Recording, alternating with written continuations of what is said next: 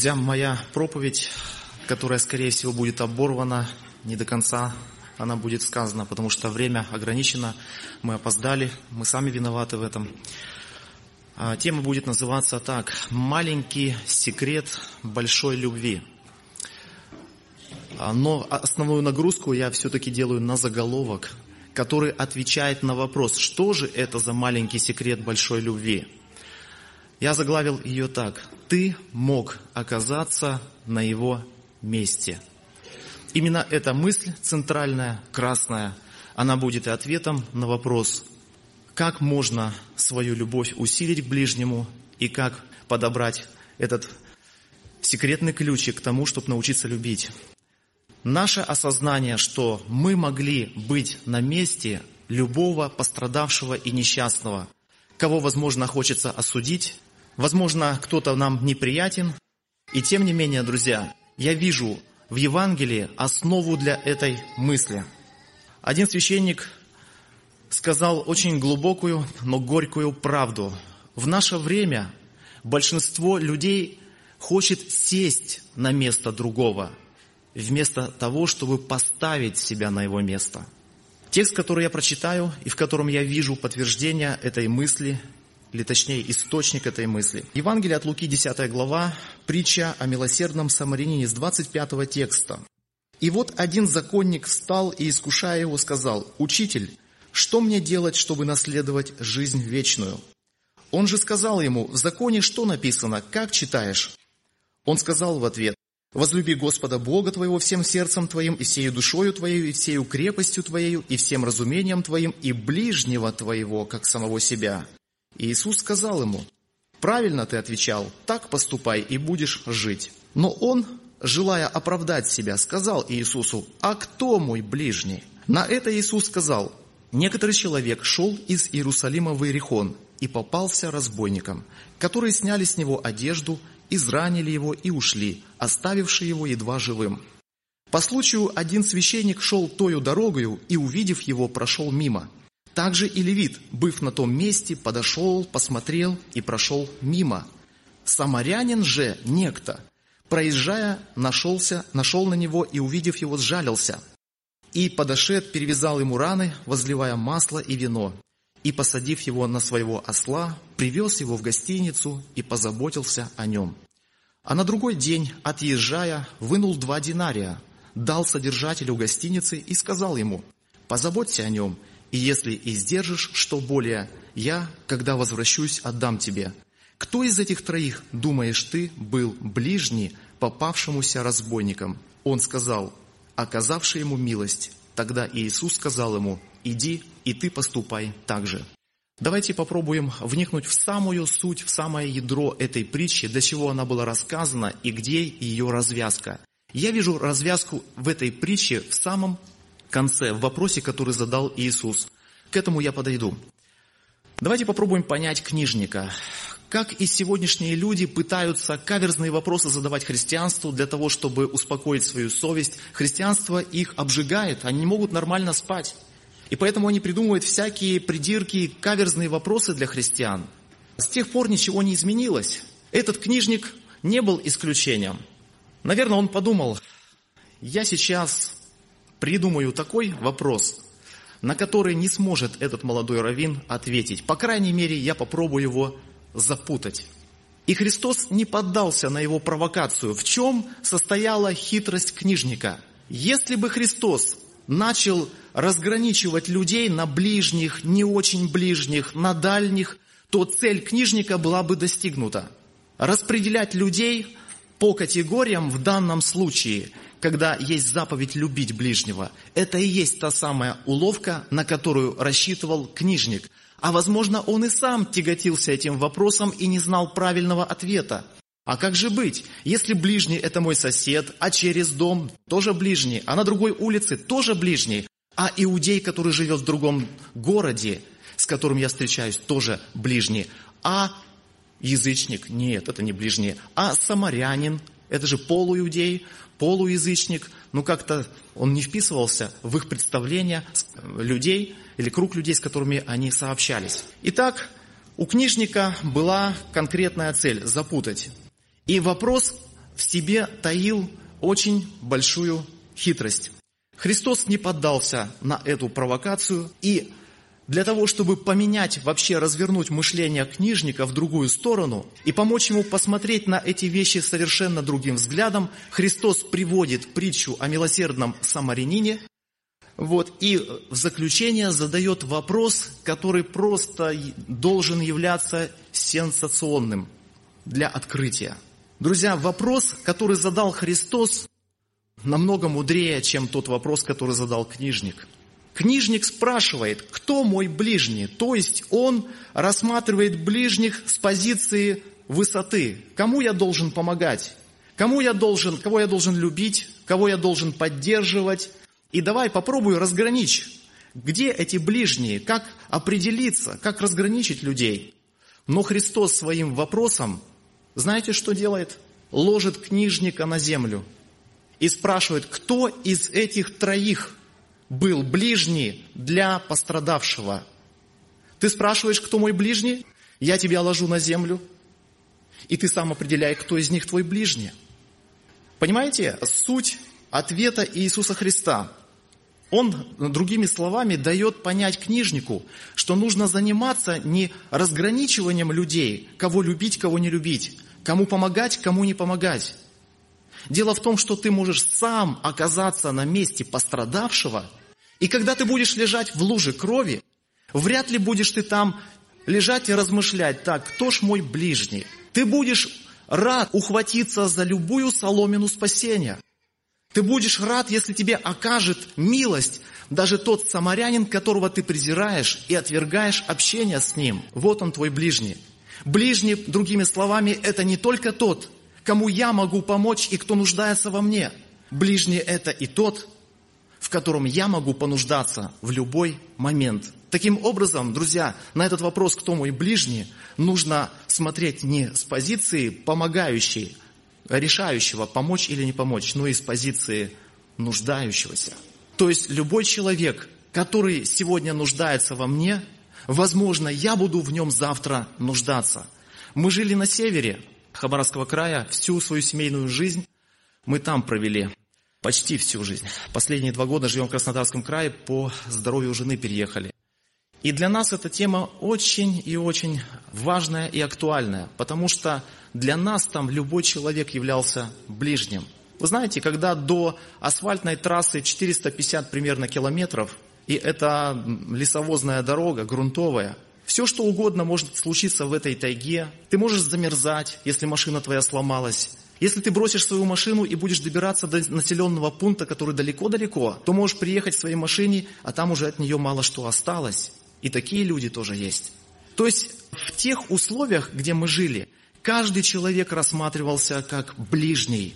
И мы там очень-то и не сортировали. Какие у тебя там религиозные убеждения, что ты думаешь о своей душе, какое у тебя вероисповедание или какая у тебя национальность. Мы часто попадали в такие ситуации, где ближним оказывался случайный человек, и мы несказанно были благодарны Богу за то, что Он послал этого человека. И я понимаю, что а, будет такая ситуация, когда я кому-то должен помочь, когда я должен подставить свое плечо моему ближнему, невзирая, как он выглядит, какой он национальности и как он лично относится ко мне и к моей вере. Друзья, вот слова, которые сказал Христос, иди и ты поступай так же, я рассматриваю намного шире, чем просто перевязывать раны пострадавшим. Это значит, что иди и ты поступай так же, то есть рассматривай так жизнь. И смотри на людей, на ближних своих, не только как на тех, кому помочь, кому не помочь, но и как на тех, которые завтра тебе могут помочь. Не случайно Христос здесь в роли помогающего изобразил самарянина, который для иудеев был, ну, даже противен, с которым они не сообщались и которых они, наверное, не воспринимали как за ближних. Посмотри, ты же, вот если на месте пострадавшего окажешься, ты же не будешь так рассуждать, ближний он или нет. Общаются иудеи с самарянами или нет. Ты будешь нуждаться в его любви и помощи. Итак, друзья, это маленький секрет большой любви. Если мы научимся себя ставить на место другого – то для нас будет ближний каждый, кто в нас нуждается, и каждый, в котором мы можем сами понуждаться. Сейчас будет э, пение исполнено «Слуга» о служении людям.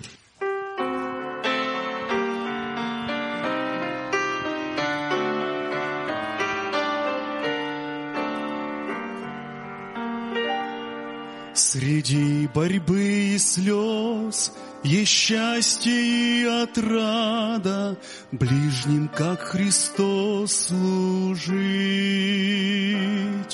Один лишь добрый взгляд Творил порою чудо, Миллионы судеб Обретали жизнь. Служи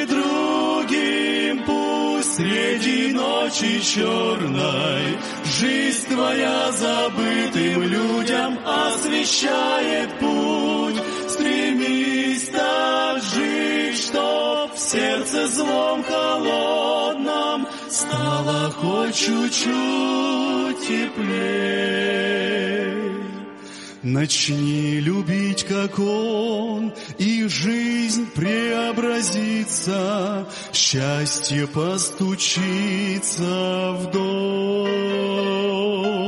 Не бойся мрачных туч, иди на подвиг смело, ты увидишь небо, встретишься с Христом, служи пусть среди ночи черной жизнь твоя забытым людям освещает путь. Стремись так жить, чтоб в сердце злом холодном стало хоть чуть-чуть теплее.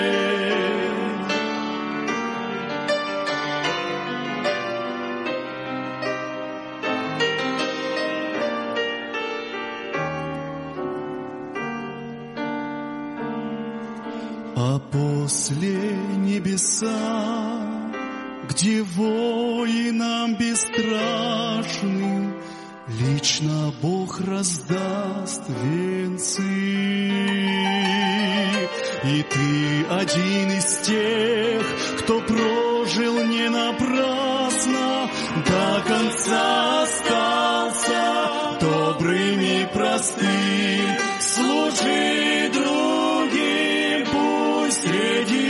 ночи черной Жизнь твоя забытым людям освещает путь. Стремись так жить, чтоб в сердце злом холодном стало хоть чуть-чуть теплее.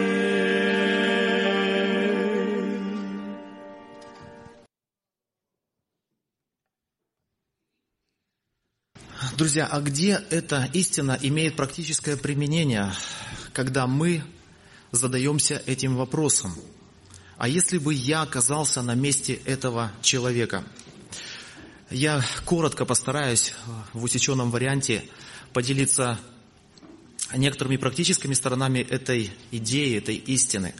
Эта истина помогает нам, во-первых, поддерживать и стоять друг за друга – в послании евреям 13.3 сказано, «Помните узников, как бы и вы с ними были в узах, и страждущих, как и сами находитесь в теле». То есть вы находитесь в теле, вы такие же люди, и у вас такие же есть возможности попасть в тюрьму. Всякий раз, когда я в церкви слушаю, как зачитываются сообщения с мест гонений, и потом в конце собрания мы ставим росписи, свои подписи для того, чтобы направить ходатайство к власть имущим – кто имеет отношение к этим делам. Я думаю вот о чем. Ведь я мог оказаться на месте моих братьев. Ведь меня могли оштрафовать за мои убеждения и служение Богу. Ведь меня могут притеснять за то, что я Бога люблю. Поэтому, конечно, я подпишу ходатайство для того, чтобы за брата постоять. Если бы я оказался на его месте, как бы мне хотелось, чтобы за меня братство поднялось. Как бы мне хотелось, чтобы народ Божий за меня на защиту встал. Не трогайте нашего брата. Мы его любим. Вот так я примерно представляю, а, чем должен руководствоваться человек, который стоит за своих, за своих братьев. И это здорово. Друзья, далеко не все люди руководствуются этим правилом, и некоторые готовы делать добро не потому, что они поставили себя на место пострадавшего, а потому что им так выгодно. Например, Иосиф и виночерпий. Быстро виночерпий забыл доброту Иосифа. Вспомни, когда будет тебе хорошо. Ему хорошо сразу стало, и он сразу забыл. Но виночерпий вспомнил Иосифа, когда ему выгодно было. То есть он хотел каким-то образом через способности Иосифа получить лишние бонусы благорасположения со стороны фараона. Он вспомнил об Иосифе, когда ему понадобилось это, а не тогда, когда понадобилось это Иосифу. Многие делают добро, потому что так им интересно, так им выгодно, но не потому, что они себя поставили на место пострадавших. Итак, друзья, вот именно эта идея, ты мог оказаться на его месте, она нас побуждает друг друга поддерживать и друг за друга стоять. Второе, эта истина помогает, помогает вмещать людей не наших традиций и взглядов. Друзья, я часто задумываюсь также о том, что а ведь я мог родиться в другой семье. Если мы свысока смотрим на тех, которые недостойны нашего внимания, на грешников, на падших, словно с самых пеленок нас укутывали в ангельские крылышки. Давно ли мы вышли из этого мира, обратились к Богу? Кем мы были? Друзья, меня очень сильно это задевает, когда в себе обнаруживаю какое-то, ну, такое отношение нелюбезное, когда я не ставлю себя на место погибшего человека. Как бы мне хотелось, чтобы кто-то мне рассказал об Иисусе Христе. Иногда, друзья, мы можем пренебрегать людьми только лишь потому, что у них другие традиции или религиозные э, мышления, воспитания. Я также задумываюсь о том, а вот если бы я родился э, в такой семье, где, например, э, учат э, учению там сторожевой башни, кем бы я был сегодня? Наверное, там бы, в этой организации или в мире, не знаю где. Один человек, знакомый мой, он занимается продолжительное время апологетикой, и он говорил, братья, если кто-то хочет послужить этим людям, правило номер один, их нужно любить. Друзья, во-первых, это люди, а во-вторых, заблудшие, но не наоборот. Мы очень часто подходим наоборот. Он заблудший, этот не такой, этот плохой, и потом уже вспоминаем, что это все-таки человек. Я уже упомянул, что в нашей местности мы сильно там не разбирали, что за человек, какие у него там взгляды. Я помню такой случай в нашей жизни. Однажды жена приходит с работы, она работала медсестрой и говорит, в больницу поступила одна молодая женщина из харизматов. Крыса забралась в, кроватку к ребенку и укусила. И они были госпитализированы в совсем другой деревне. Вот, и мы хотели им послужить. И она говорит, ты встреть их, на машине приедь и забери их, потому что муж далеко в другом селе, давай им послужим. Я с большой радостью, сознавая, что мы тут все на севере, и чем холоднее на улице, тем должно быть теплее между людьми. И я поехал, встретил эту женщину с ребенком, мы привезли ее домой, имели хороший, добрый разговор, и мы беседовали и о спорных вопросах. Потом, когда муж ее забрал, вы знаете, мы знали, что в этом селе, когда нам будет плохо, да, да, в дороге, допустим, что-то сломалось, мы знали, что в этом селе есть ближние, которые нас выручат. И так и случалось. Когда в дороге длительной, в этой таежной, что-то с нами приключалось, какие-то поломки, неприятности, мы знали, что в этом селе живут эти люди, и они готовы нас всегда принять и чаем напоить. Мы понимали, что это наши ближние. Независимо, что там они, как они верят и как они поклоняются, это ближние, это люди – а людей нужно любить. Итак, друзья, если мы научимся себя ставить на место ближних наших, я думаю, что многие наши предрассудки, они автоматически уйдут, и мы научимся относиться к людям как к людям. Как хорошо, что туземцы острова, или жители острова Мелит, они не спрашивали, в кого вы верите, во что вы верите. Они оказали немалое человеколюбие тем, которые потерпели кораблекрушение. Третье, друзья, что, чему помогает эта истина, ее сознание? Избежать ненужных бедствий. В Библии сказано, кто затыкает ухо свое от вопля бедного, тот и сам будет вопить и не будет услышан. Оказывается, если я не хочу себя поставить на место вопиющего, страдающего, мне тогда Бог поможет это сделать по факту. Он меня поставит на это место – в Библии есть один очень прекрасный исторический урок, по крайней мере для меня он показался серьезным уроком. Это город Иовис Галаадский.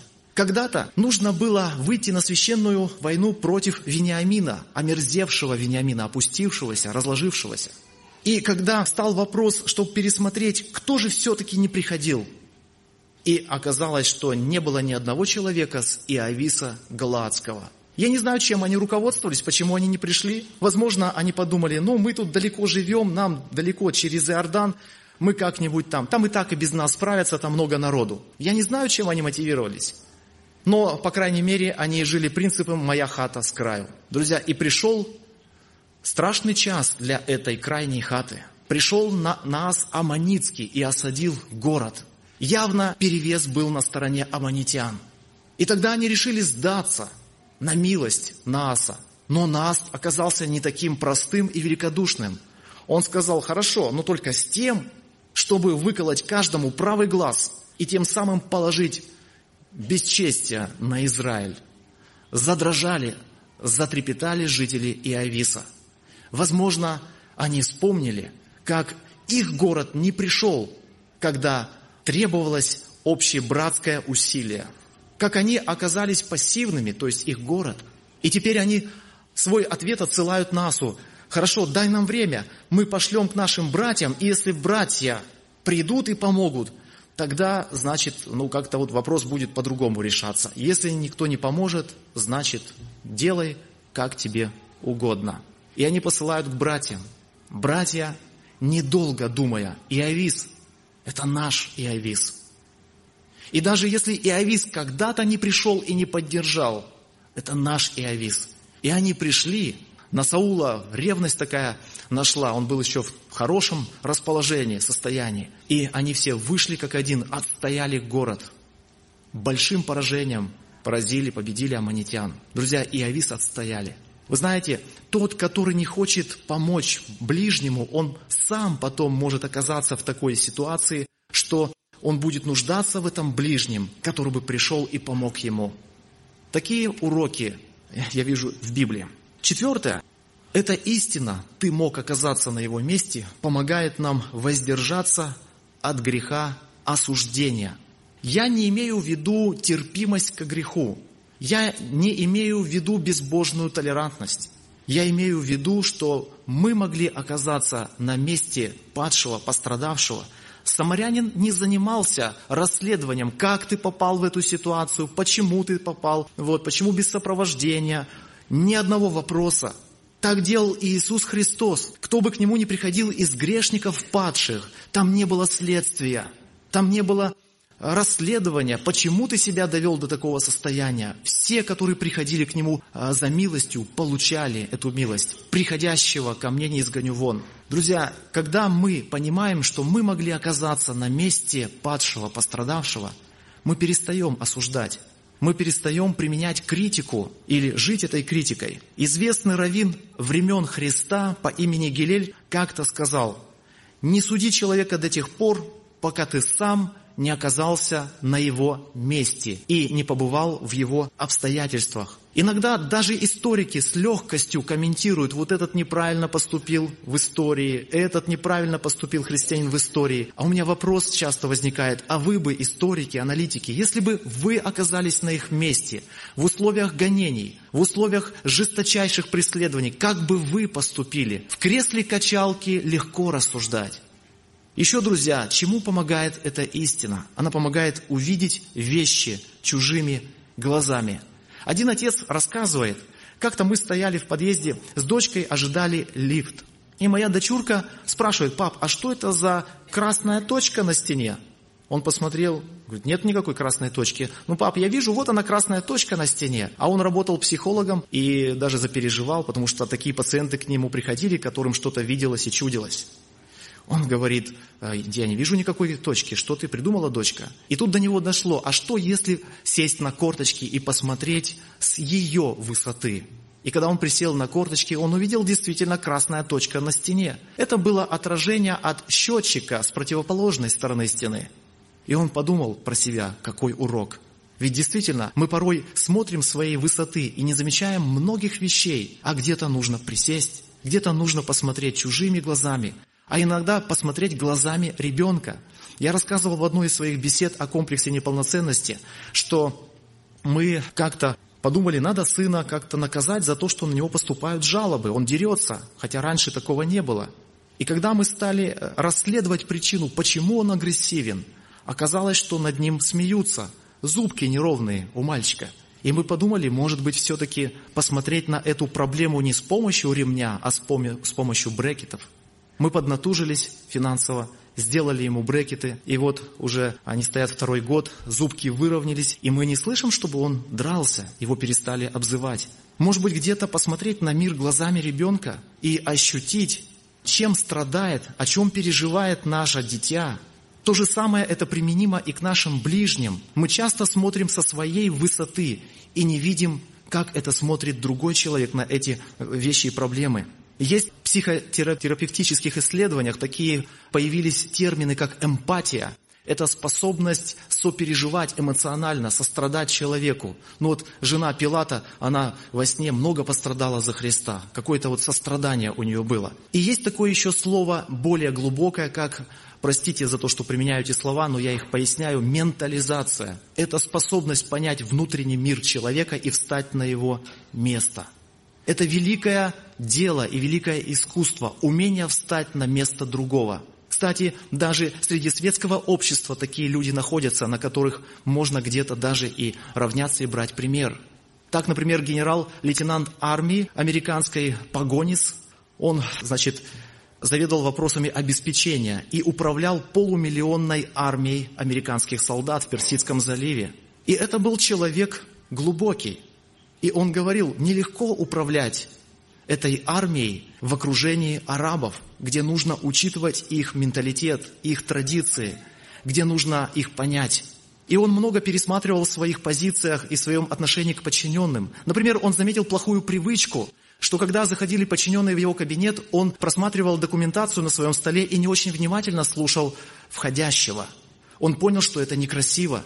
Я должен его выслушать, я должен быть солидарен в этом разговоре с ним. И он откладывал свои бумаги для того, чтобы больше посвятить внимание каждому входящему в его кабинет. Он сказал такие слова, что невозможно быть лидером и при этом не уметь ставить себя на место другого. Он как-то заметил, что арабы негодовали э, на американских солдат, когда женщины были с непокрытой головой, а руки, э, рукава были засучены у солдат. И он отдал приказ для того, чтобы не компрометировать, для того, чтобы войти в положение этих людей, давайте на людях делать так, как здесь принято. Это был успешный руководитель, и о нем пишут с большой буквы. Друзья, в заключение проповеди я все-таки хочу указать на самый великий пример, который только может быть. Это пример нашего Спасителя. У него не просто была эмпатия, способность сострадать в наших немощах. У него была не просто ментализация, способность понять наш внутренний мир и поставить себя мысленно на наше место. Он действительно по факту встал на наше место. Он принял нашу плоть. Он испытал бедность, голод, болезнь. И Он занял наше место на кресте. И, друзья, Он не мысленно за нас пострадал. Жена Пилата мысленно пострадала за Христа. А Христос пострадал за жену Пилата в реальности. Наш учитель так жил. И как хочется, чтобы наше ученичество, оно имело привязку к нашему учителю. Я закончу словами из жития старца Паисия. Он сказал так, если мы ставим себя на место ближнего и стараемся понять, значит мы в родстве со Христом. Аминь.